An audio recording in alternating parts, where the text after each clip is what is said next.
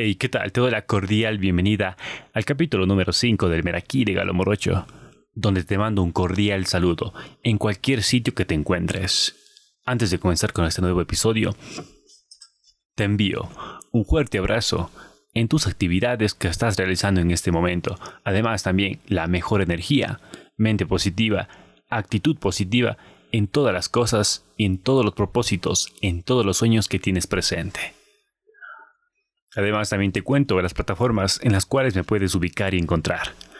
Búscame en Google Podcasts, iVoox, Spotify, Anchor, iTunes, en Podcasts, en Apple también. Además, sígueme en mis redes sociales. Estoy en Instagram, Facebook, Twitter, YouTube. Búscame como Galo Morrocho. No guardes nada para un día especial. Hoy ya estás vivo eso ya es suficientemente especial. Como sabes, cada episodio tenemos un tema diferente, así que esta no es la excepción. He preparado algo interesante que he venido buscando, recatando de diferentes épocas también, así que este tema se llama Enemigos Invisibles. Pues vamos a tratar un tema que en todo el planeta viene ocurriendo como son estos enemigos invisibles. Así lo hemos catalogado a estas pandemias que tras pasar los años siguen surgiendo con nuevos nombres, más potentes, más letales. No lo sabemos con qué propósito.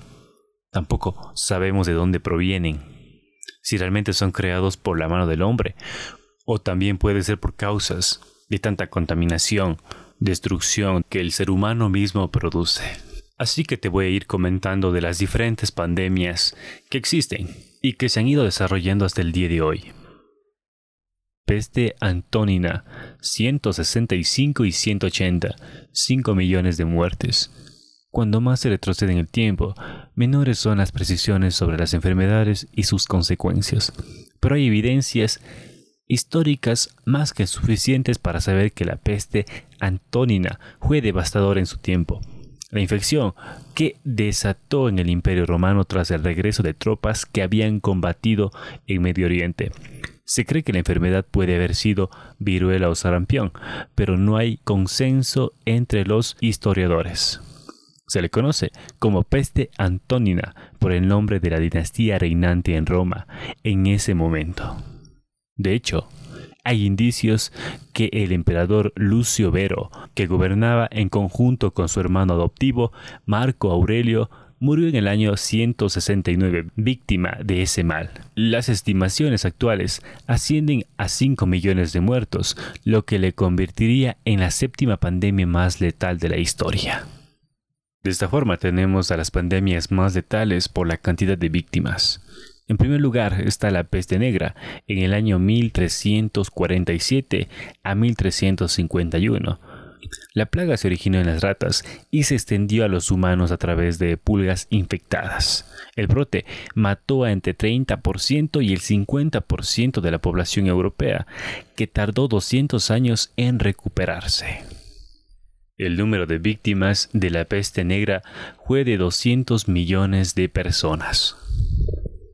De la misma forma tenemos a la viruela, en 1520, que mató aproximadamente al 90% de los nativos americanos en Europa durante el siglo XIX, mataba a unas 400 personas por año. La viruela es una enfermedad infecciosa mucho más grave de lo que la gente cree.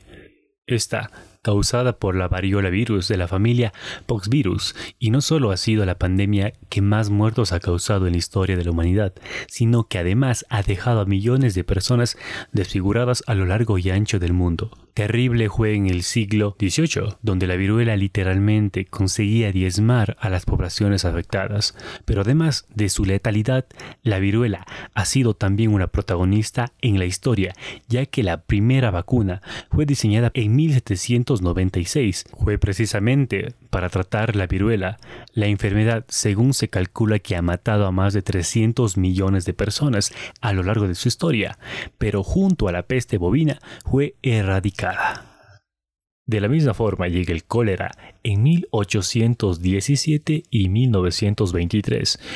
Es una pandemia actual causada por Vividrio cholerae una bacteria además de fiebres y dolor abdominal, el cólera suele matar a los afectados debido esencialmente a la deshidratación, que en muchos casos es prácticamente imposible de parar debido a la velocidad a la que se pierde el agua debido a la diarrea.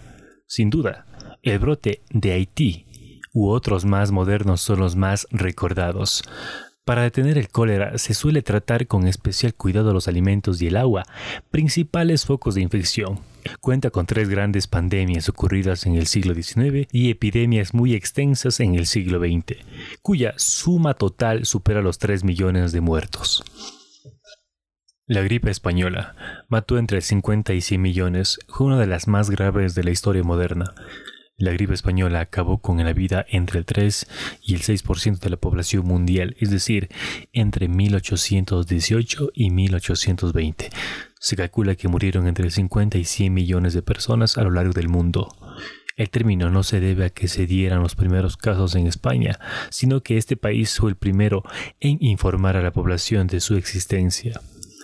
La gripe española mató entre 50 y 100 millones. Fue una de las más graves de la historia moderna. Fiebre amarilla. Fines de 1800. Cobraron entre 100.000 y 150.000 muertes.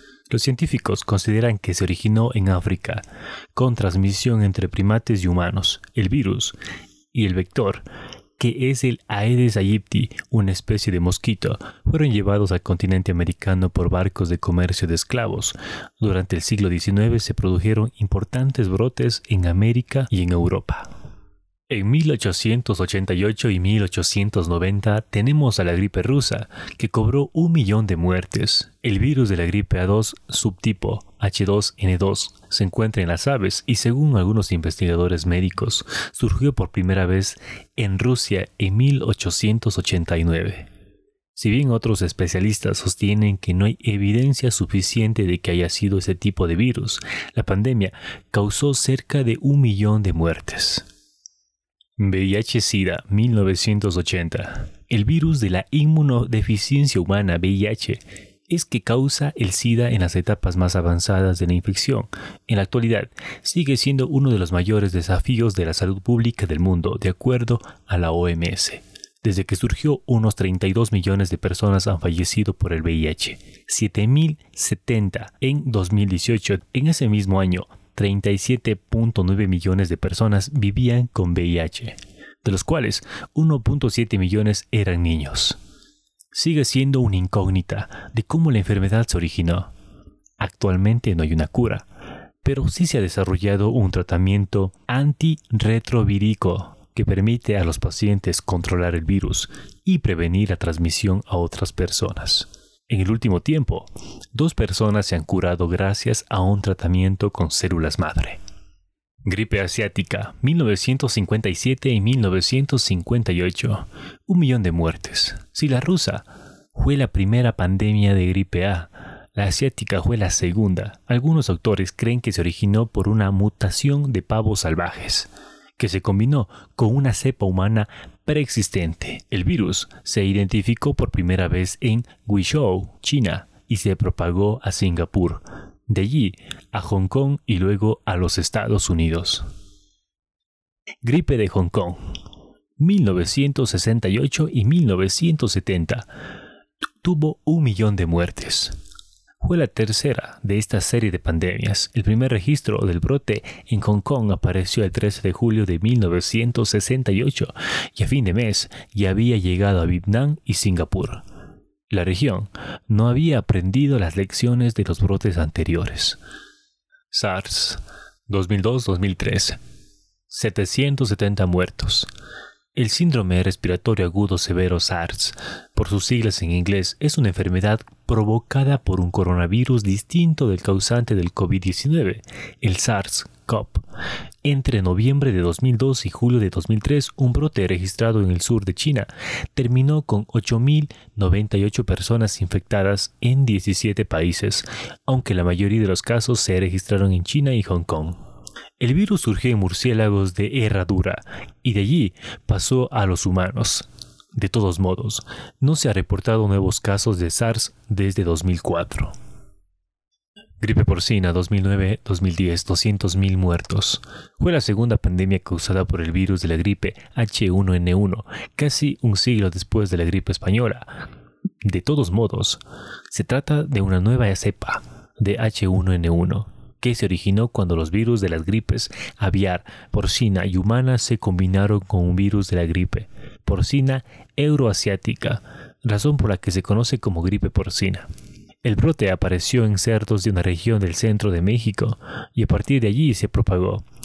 Se estima que entre el 11 y el 21% de la población mundial de entonces contrajo la enfermedad.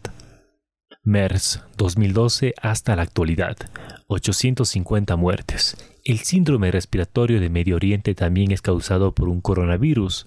El primer caso se encontró en un hombre de Arabia Saudita de 60 años que padecía una neumonía aguda. Murió de insuficiencia renal en junio de 2012 y luego se reportaron dos muertes más en la región de Al-Hasha. Desde allí se trasladó a varios países, principalmente en Medio Oriente aunque también en otras regiones como Corea del Sur, que tuvo un brote en el 2015. Ébola, 2014-2016. 11.300 muertes. Es una fiebre hemorrágica viral que afecta a los humanos y a otros primates el de 2014 fue el brote más generalizado de la enfermedad en la historia. Los primeros casos se registraron en Guinea en diciembre de 2013 y de allí se propagó a Liberia y Sierra Leona, donde causó devastadores efectos humanos y materiales. La tasa de letalidad entre los pacientes hospitalizados llegó a ser entre el 57 y el 59%. De esta forma, hemos hecho un recuento de todas las pandemias que han ido saliendo a lo largo de la historia. No sabemos realmente si es que son hechas por el hombre o también consecuencia de tanta contaminación que nosotros como personas hacemos al planeta Tierra. Sin duda, este será otro tema en el cual discutiremos en otro episodio. Realmente para saber de dónde proviene o para saber quiénes realmente están detrás de estas enfermedades, de estas pandemias, o con qué propósito están presentes. De esta misma forma, vamos ahora a analizar al enemigo invisible actual, así como lo hemos catalogado. Enemigos invisibles llegan a convivir junto a la humanidad. Pero antes de seguirte comentando de cómo surgió, qué consecuencias tiene, qué daños está haciendo a la humanidad, te invito a que busques los diferentes episodios, ya sea en Spotify, Anchor, iTunes, Apple Podcasts, Google Podcasts, y también búscame en las redes sociales, en Instagram, Facebook, Twitter y YouTube. Me puedes ubicar como Galo Morocho. Los coronavirus son una familia de virus que se descubrió en la década de los 60, pero cuyo origen es todavía desconocido. Sus diferentes tipos provocan distintas enfermedades, desde un resfriado hasta un síndrome respiratorio grave, una forma grave de neumonía. Gran parte de los coronavirus no son peligrosos y se pueden tratar de forma eficaz. De hecho, la mayoría de las personas contraen en algún momento de su vida un coronavirus, generalmente durante su infancia, aunque son más frecuentes en otoño o en invierno. Se puede adquirir en cualquier época del año. Los coronavirus fueron descritos por primera vez en la década de los 60 del siglo pasado, tras ser detectados por cavidades nasales de pacientes con resfriado común. Estos virus fueron nombrados posteriormente como coronavirus humano. Y en el transcurso de los años, el brote de nuevos tipos se han podido ir clasificando todos los que conocemos hasta el momento. Otros dos miembros de esa familia han sido identificados como HCO-COP NL63 en 2004 y Q en el 2005 en infecciones más graves del sistema respiratorio. Por ejemplo, se han registrado siete cepas de coronavirus relacionados con enfermedades respiratorias en humanos. Como obtenemos el 229E o C43, SARS-CoV, NL63, HQ, MERS-CoV y el SARS-CoV. Sin duda alguna, los tres más relevantes y que han producido un mayor efecto disruptivo en la población mundial han sido tanto el SARS, el MERS y el SARS-CoV-2, que actualmente se llama COVID-19. El coronavirus debe su nombre al aspecto que presenta, ya que es muy parecido a una corona o a un halo. Se trata de un tipo de virus presente tanto en humanos como en animales. En los últimos años se han descrito tres brotes epidémicos importantes causados por el coronavirus, el SARS, como lo mencionamos anteriormente, MERS, COP y además también el más conocido actualmente, el COVID-19. A finales de diciembre de 2019 se notificaron los primeros casos de un nuevo coronavirus de la ciudad Wuhan en China. La Organización Mundial de la Salud, la OMS, ha declarado la situación de pandemia. Hay personas infectadas en la mayoría de los países y los profesionales sanitarios insisten en la necesidad de seguir las medidas preventivas y evitar la alarma social. En España, Italia y en otros países se han decretado el estado de alarma y las autoridades sanitarias insisten en la necesidad de permanecer en casa para contener la transmisión. Los coronavirus se transmitían de forma limitada entre seres humanos. Se desconoce el origen de este virus, pero se sabe que ciertos animales como los murciélagos actúan como reservorios. Todo parece indicar que este coronavirus COVID-19, también conocido como coronavirus de Wuhan, tiene una procedencia animal. De hecho, los primeros casos se han relacionado con un mercado de animales vivos de la ciudad de Wuhan en China. ¿Por qué los murciélagos considerados la probable fuente de la neumonía de Wuhan transmiten tantos virus? Todas las miradas apuntan al murciélago.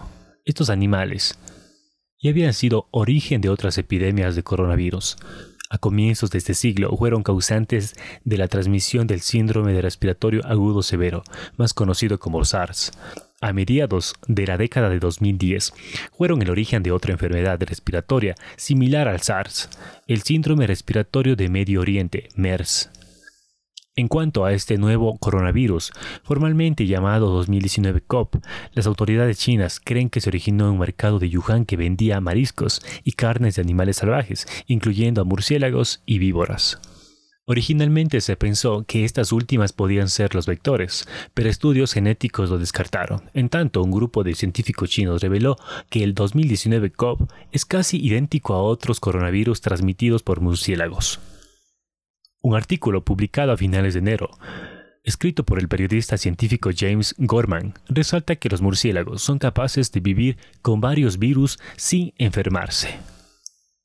Los murciélagos no solo transmiten distintas cepas de coronavirus, un patógeno que en humanos puede causar una grave inflamación en los pulmones y fiebre, también son un reservorio natural de otros virus, como el de la rabia y los de Marbut, Nipat y hembra, que han generado brotes en África, Malasia, Bangladesh y Australia. Los científicos que estudian el origen del ébola también creen que podrían haber surgido en estos mamíferos. Aunque todavía no se sabe a ciencia cierta qué animal es el vector del brote de coronavirus que surgió en la ciudad de China de Wuhan, que ya ha infectado a más de 1.162.530 personas con casos confirmados y un total de muertos de 62.452 personas. Y me imagino que mientras tú escuches este podcast, seguramente los números de confirmados y de víctimas seguirá creciendo. Si bien no son los únicos animales que acarrean enfermedades que tienen el potencial de ser transmitidos a los seres humanos, los roedores, los primates y los pájaros también son vectores conocidos. Los murciélagos suelen causar más problemas que otros. Esto no es realmente su culpa. Las transmisiones suelen ocurrir cuando el ser humano invade los espacios donde ellos habitan, algo que cada vez es más frecuente a medida que la población aumenta y los espacios naturales son urbanizados. También ocurre cuando estos animales son cazados, ya sea para comer o para comercializarlos, como parece haber ocurrido en Wuhan. Sin embargo, lo que le hace a los murciélagos particularmente peligrosos es su tolerancia a los virus, que supera a la de otros mamíferos. También el hecho de que son una especie tan numerosa, representada cerca de una cuarta parte de los mamíferos, solo los roedores, que son cerca del doble de los que superan en cantidad. Y están en todos lados. El único continente que no tiene murciélagos es la Antártida. Por otra parte, el hecho de que vuelan contribuye a que esparzan enfermedades, especialmente a través de virus en sus heces. En cuanto a su capacidad para sobrevivir a pesar de portar varios virus, los científicos los siguen estudiando. Después de haberte contado cómo fue el origen del coronavirus y toda su familia, a los cuales ellos están compuestos, de esta misma forma vamos a seguir conociendo un poco más de este enemigo invisible que actualmente tenemos en la sociedad. Ya ha causado varios miles de casos más que el SARS y como consecuencia el número de fallecimientos también es mucho más elevado. De la misma forma ya te contamos anteriormente cómo surgió el COVID-19. Ahora te vamos a contar cómo se transmite esta pandemia. Es por vía aérea, a través de pequeñas gotas que se producen cuando una persona infectada tose o estornuda. También se transmite al tocarse los ojos, nariz o boca, tras tocar superficies contaminadas. Además, este nuevo coronavirus se puede transmitir antes de la aparición de síntomas o incluso si la persona no presenta síntomas. Esto dificulta considerablemente las medidas de contención de la epidemia. La OMS estima que cada persona infectada puede a su vez infectar a entre 2 y 3 personas, aunque se ha visto que pueden haber supercontagiadores, capaces de contagiar hasta 16 personas. ¿Cómo se puede tratar esta enfermedad? Al momento no hay una vacuna o tratamiento específico, pero sí lo que te recomiendo es que te laves las manos con frecuencia y te tapes la boca al estornudar o toser. Mientras que indagaba encontraba algo interesante que decía mi mascota puede contagiar el COVID-19. Aunque haya habido un caso de un perro infectado en Hong Kong, hasta la fecha no hay pruebas de que un perro o un gato o cualquier mascota pueda transmitir el COVID-19. El COVID-19 se propaga principalmente a través de las gotitas producidas por una persona infectada al toser, estornudar o hablar. De la misma forma, eh, seguimos avanzando y te seguimos comentando que estos son enemigos invisibles. La pregunta sería, ¿realmente, realmente llegan para quedarse? Como diferentes pandemias, diferentes enfermedades que han llegado a la sociedad y que ahora vivimos con ellas así como el caso de la influencia AH1N1 que llegó en el 2009, causando un importante índice de mortalidad en América y en varios países alrededor del mundo. Pese a todos los esfuerzos y los avances científicos de la época, el virus no puede ser erradicado y se quedó como amenaza constante aún en la actualidad, ahora atendido más con prevención que con tratamiento. Más allá de los terribles efectos sobre nuestra salud, la epidemia del coronavirus nos trae consecuencias psicológicas y sociales. Por suerte, el miedo no es la única emoción que nos puede gobernar. Si eres tú una población de riesgo, según las autoridades sanitarias, sigue las recomendaciones y medidas de prevención que determinen las autoridades sanitarias. Confía en ellos porque saben lo que tienen que hacer. Además, infórmate de forma realista y sigue las pautas emocionales de autocuidado. No tribalices tu riesgo para intentar evadir la sensación de miedo o aprensión a la enfermedad. Tampoco magnifiques el riesgo real que tienes. Sé precavido y prudente sin alarmarte. Si te recomiendan medidas de aislamiento, ten presente que es necesario que pueden llevarte a sentir estrés, ansiedad, soledad, frustración, aburrimiento, enfado, junto con esos sentimientos de miedo y desesperanza. Estos efectos pueden durar o aparecer incluso después del confinamiento. Trata de mantenerte ocupado y conectado con tus seres queridos. Genera una rutina diaria y aprovecha para hacer cosas que te gustan, pero que habitualmente, por falta de tiempo, no puedes realizar, como por ejemplo leer libros, ver películas, series, diferentes cosas en las cuales te puedes concentrar y distribuir tu tiempo. En cambio, si estás padeciendo esta enfermedad, maneja tus pensamientos intrusivos. No te pongas en lo peor anticipadamente. No te alarmes innecesariamente. Sé realista. La inmensa mayoría de las personas se están curando. Cuando tengas miedo, apóyate en las experiencias que has tenido en situaciones similares. Piensa de cuántas enfermedades has superado en tu vida y con éxito. En cambio, si no estás afectado por esta enfermedad, pero estás sintiendo una serie de emociones con alta intensidad, persistentes como nerviosismo, agitación, tensión, no puedes dejar de pensar en otra cosa que no sea la enfermedad. Necesitas estar permanentemente viendo y oyendo información sobre este tema. Tienes dificultad para concentrarte o interesarte en otros asuntos. Te cuesta desarrollar tus labores cotidianas o realizar tu trabajo adecuadamente Estás en estado de alerta, analizando tus sensaciones corporales e interpretándolas como síntomas de enfermedad.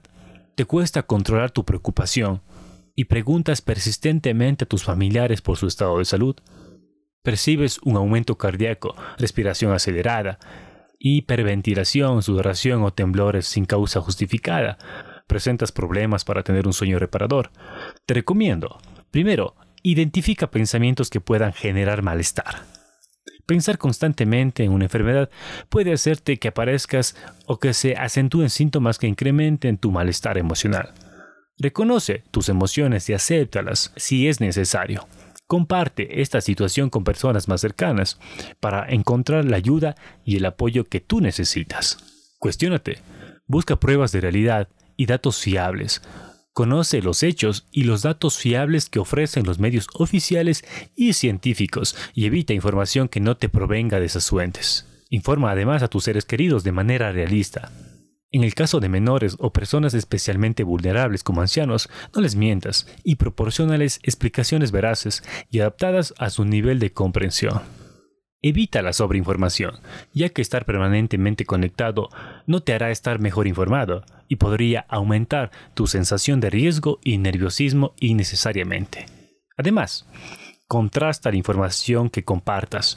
Si usas redes sociales para informarte, procura hacer de fuentes oficiales. Ten pautas emocionales de autocuidado. Mantén una actitud optimista y objetiva. Eres fuerte y capaz lleva a cabo los hábitos adecuados y de higiene y prevención que recomiendan las autoridades sanitarias. Evita hablar permanentemente del coronavirus. Ayuda además a tus amigos y familia a mantener la calma y a tener un pensamiento adaptativo a cada situación. Algo que te recomiendo, no contribuyas a dar difusión a bulos y noticias falsas. No alimentes tu miedo ni el de los demás. Ten cuidado con las conductas de rechazo, estigma o discriminación. El miedo puede hacer que nos comportemos de forma impulsiva, rechazando o discriminando a ciertas personas. No te olvides, todos estos consejos te van a ayudar a crecer a ti como ser humano, como persona. Desde acá, desde el Meraquí de Galo Morocho, te mando un fuerte abrazo. Espero que cuides a tu familia, a las personas que te rodean, y especialmente a ti, que eres un oyente especial. Te cuidas. Saludos.